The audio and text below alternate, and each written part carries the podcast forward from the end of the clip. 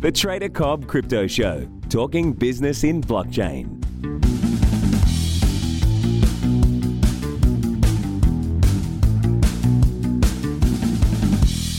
Hello, everybody, and welcome to the Trader Cobb Crypto Show. Today, another great guest. We have got Amy Wan, CEO of SageWise, who is with us on the line, fresh out of Los Angeles. Amy, thank you so much for being on the show. Thank you so much for having me. Excellent. So, look, first things first, uh, I'd love it if you could just do a bit of an intro on yourself and what's brought you to where you are with SageWise today. Yeah, definitely. Well, you know, I am an attorney by training, specifically a securities attorney. I started my career in the federal government, basically doing international trade and regulatory affairs. And if you know anything about working in the government, you know that basically everything happens very slowly and you're basically pushing around policy that people have been trying to push for 30 years. And so, you know, I got to a point in my career where I was like very frustrated because it's very hard to get anything done. Um, and so I tried to channel that energy outside of the office um, by learning how to code. So I was taking a Coursera coding course, and they asked us to basically create a website and ask people for Bitcoin. And I was like, what am I doing? Like, what is this Bitcoin thing, and why am I online panhandling? You know. Um, and uh, and so that's that's how I really got exposed to Bitcoin. When I when I moved from DC back to LA in 20, 2013, um, I was kind of looking around because I you know uh, I was tra- tra- transitioning from public policy back into the actual practice of law, and I I wanted to do something that was more exciting, I guess. And so I started looking into the laws and regulations around dealing with cryptocurrency and blockchain. Um, but around that time is when Mount Gox happened, and um, this space kind of imploded for a while. And so I kind of hit out in the crowdfunding industry. I was, you know, general counsel at a real estate crowdfunding startup. Um, uh, partner at a law firm that focused on um, transactional securities law. And basically, at the beginning of 2017, I left my partnership because I wanted to find a more scalable approach to, law, one that would allow for more access to justice and allow for you know law to be more scalable more efficient more just and fair. And around that time i just kept having all these icos call me being like hey be our attorney for this ico um, but I really didn't want to pra- do the one-on-one practice thing. I, I, wanted to do something more scalable. And as I was looking at the space, I noticed something strange was happening, which was that there were all these ICOs that were getting hacked every week for two or three or seven million dollars. And the founders would sit there and shrug their shoulders and be like, oh, sorry, there's nothing we can do. And then the crypto investors would be like, oh, that's just how the space works. And I thought, that is crazy. You know, like this blockchain thing is never going to take off if this is just how the space works if you can just randomly lose value right? Because if you have to compete against credit card companies where you can actually call a dispute i mean there's a lot more transactional confidence and certainty over there. And and I basically hearken this back to like the early 90s when, you know, there was a time when people were really afraid of transacting online on the internet. They were afraid of buying stuff, right? Because you didn't know if you were actually going to get what you were, you know, paying $40 for. And it wasn't until Amazon eBay and PayPal and Alibaba put into place transactional confidence um, mechanisms, specifically dispute resolution and reputation systems that that gave people more trust to transact online. And and and that's what i see for the blockchain space right? Like you have to create this ecosystem where people feel comfortable transacting in this ecosystem. Otherwise it's just not going to take off. So so that's what you brought me to what I'm doing today. I am co founder and CEO of a company called SageWise, and we are a safety net for smart contracts. Specifically, we are, you know, kind of bridging um, the blockchain space and, uh, you know, how how legal works in the real world by building dispute resolution infrastructure for smart contracts and blockchain.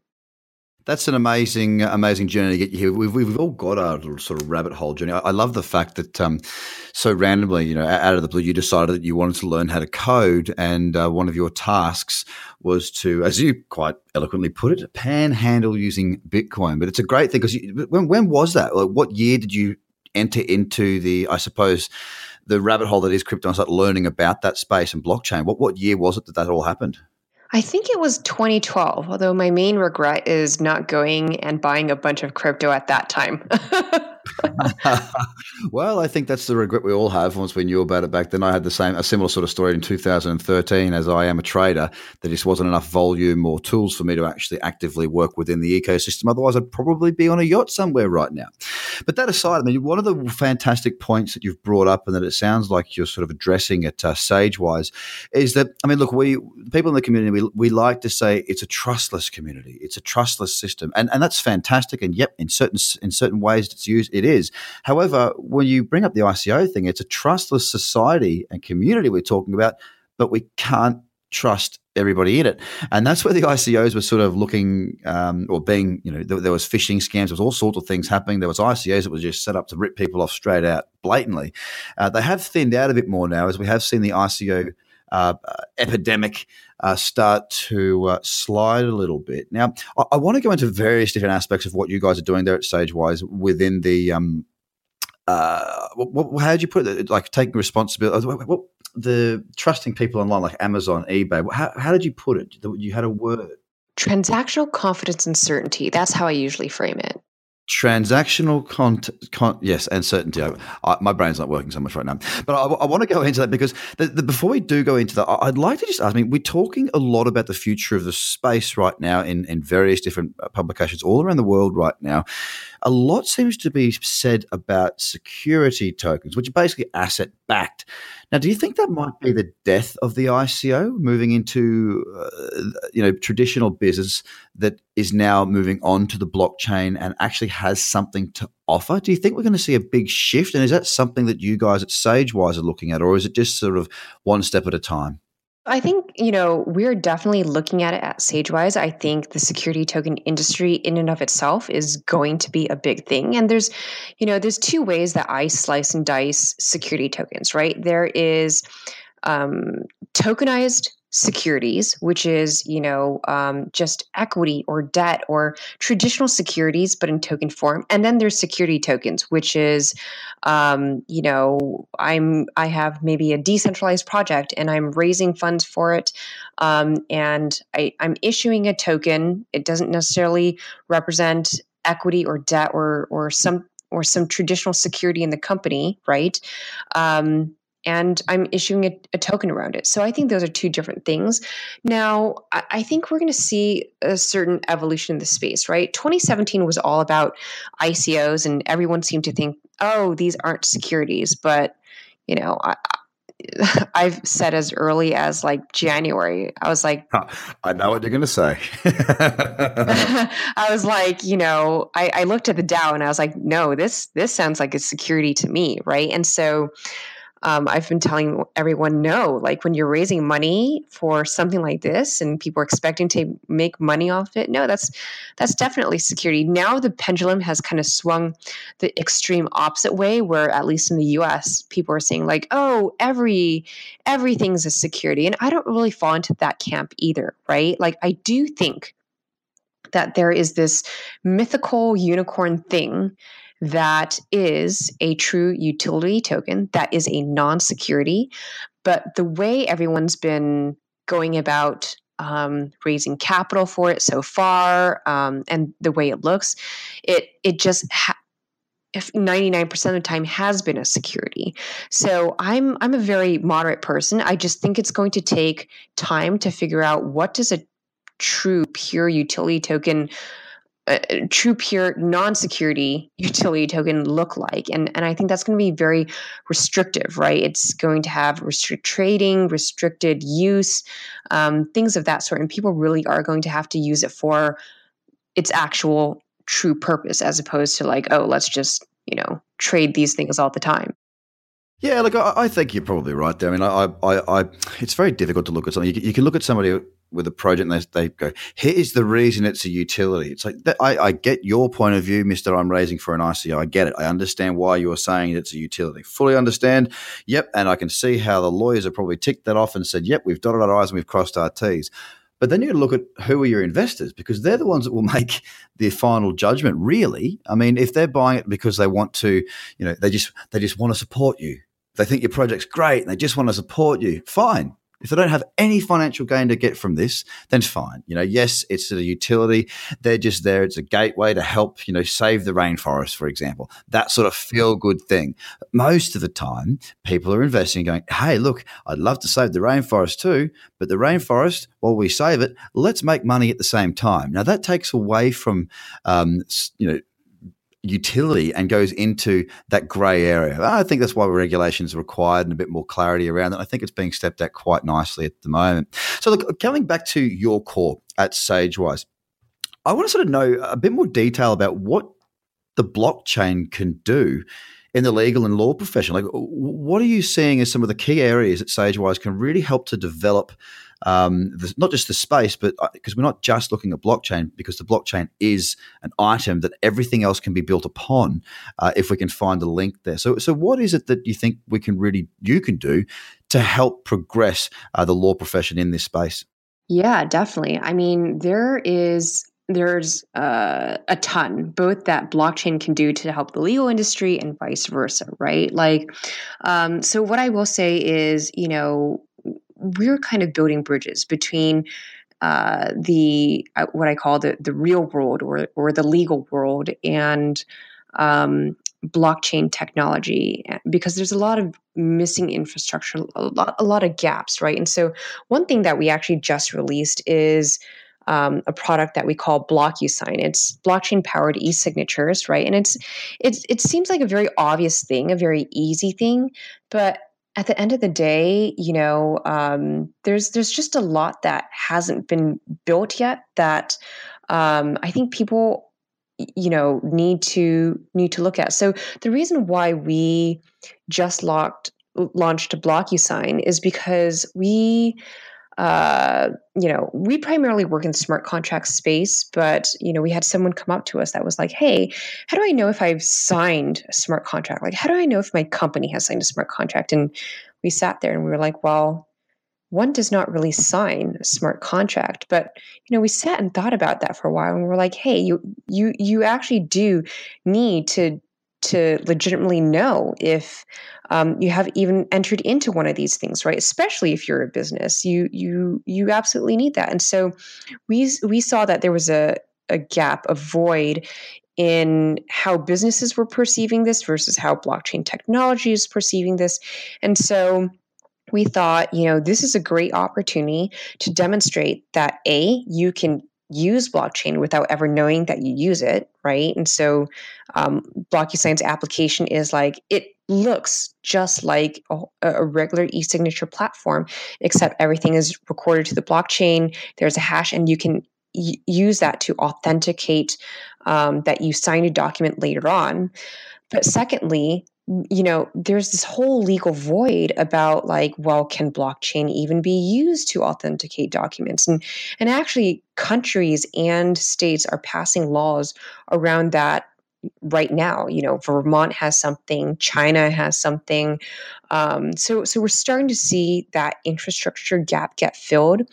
Um, another thing that I have seen, or a couple other things that I've seen over the course of my career as an attorney, that I think we can use this whole blockchain phenomenon to address is, you know, um, if you look at cross-border transactions today, I think upwards of 30% of cross border transactions remain in as as unresolved disputes, right? And there's two reasons. One is because of lack of efficiency in being able to resolve those disputes. You know, it, if it's a, I don't know, a, a $1,000 transaction, maybe it's like just not worth trying to resolve. And the second thing is enforcement, because even though we have these legal instruments that in theory everyone has signed on to and allows you to have enforcement in any country, the truth is not all countries have rule of law. And by the time you get around to pursuing it, maybe that, you know, factory in China has you know, wrapped up and moved across the street, and you're never going to be able to find them again, right? And so, blockchain actually, I think, represents a great platform possibly for actually enforcement of these these very global uh, transactions. Um, and and then the last thing is, you know, uh, often as an attorney, I've had to sit there and for my clients, they'll enter into a contract where they've availed themselves to law in like Australia or China or New York, or and they don't know what that law is. And I don't have the time to sit there and figure out, okay, how is this transaction going to be affected by Chinese law, right? And so you you sign the document and you just you move on with life. But that's actually incredibly expensive. It's a very expensive way to do business. Just think about all these icos right? To do a, a an sto i guess properly you have to go and hire counsel in like every country in which you want to offer that token. That is an incredible amount of money and time and resources and i just i think it's crazy. And so you know i think there's a, a beautiful opportunity here where we can kind of like shift the legal paradigm. Um, part of what one part of what we're trying to do at SageWise is create this private digital jurisdiction where if you opt into it, then everyone follows a common set of contract law. And if everyone is on um, or is operating by the same set of standards and, and laws, then you don't have to sit there and do all this crazy legal research and avail yourself to courts in, in other different countries and, and waste all this time and energy because everyone's on the same playing field. And so, um, theoretically, all your transactions can be done a lot more cheaply and efficiently well, you certainly have a lot of uh, a lot of work ahead of you. There's there's no doubt at all. I mean, there's a lot to still do in this space. It's still a very new space. I mean, I guess uh, one of the big questions I, I, I want to know. I mean, from from your point of view at SageWise, what, what's your primary focus? What, what's your end goal? So we've all got you know businesses come on the show. We, we talked and we talk about we talk to different professionals. I also want to add that um, I've had two other lawyers both of which were women, Jacqueline Plunkett and Claire Wyvell Platter. Oh, awesome. I've had three lawyers on the show, and they're all women. So wonderful to see that the, the women are being uh, represented very well uh, in the legal space uh, in the blockchain community. So I just want to make a note of that. But I mean, what's what's your vision? What, what is a win for you when you have done X? What like what is that X that you would need to achieve to feel like you've actually made an impact in this space? Like what is the end goal for you guys at SageWise? So I would say our mission is twofold. One is to basically help this ecosystem, this space, um, really be able to achieve that transactional confidence and certainty that I was talking about earlier. And to do that via um, finding new ways, different ways to do dispute resolution very, very efficiently. And then, secondly, um, basically use blockchain technology and, and the blockchain ecosystem to really shift the legal paradigm of how law is practiced today because I do not feel that law is accessible to everyone, that it helps small businesses, for example, right? And so, to the extent that we can simplify it, um, and and make it accessible to individuals and small businesses as opposed to just large corporations and wealthy individuals, um, and and make you know the space a more transparent, fairer place to be. Um, then I think we will have achieved our mission. Well, I'm glad that you are setting out on this quest, uh, ladies and gentlemen. Amy Wan, CEO of SageWise. Before you go, I would like you to let everybody know where they can find more information about SageWise, about yourself, and uh, plug into some of the stuff that you're doing at the moment for the space. Absolutely. So our website is sagewise.io. Um, they can also follow our progress on our Telegram page. Um, and so they just have to look for Sagewise. And lastly, all a lot of our blog articles do get uh, posted on Medium. So it's just medium.com forward slash Sagewise. Excellent. Well, look, Amy, it's been an absolute pleasure having you on the show. It's uh, it's another interesting take into uh, a very fast evolving space and definitely something that I mean, the, the trust issues that we have seen, you, you brought that up, and I, I, hadn't thought about it too much until the conversation with you. So I'm really glad that we've had this conversation. It's a different perspective from my point of view, and definitely from the listeners as well. So I wish you all the best going forward with this because you winning means that the space is winning. We're all aligned to succeed if SageWise succeeds as well. So thank you so much for your time. I wish you all the best in the future, guys. Get across to sagewise.com. That is S A G E W I S E. Dot com and uh, have a look at the great work that Amy Wan is doing. Have a great day, ladies and gentlemen, and thank you once again, Amy, for being on the show. Thank you so much. Cheers, guys. Bye for now. The Trader Cobb Crypto Podcast is hosted by Craig Cobb. All Trader Cobb courses, products, and tools can be found at tradercobb.com because experience matters.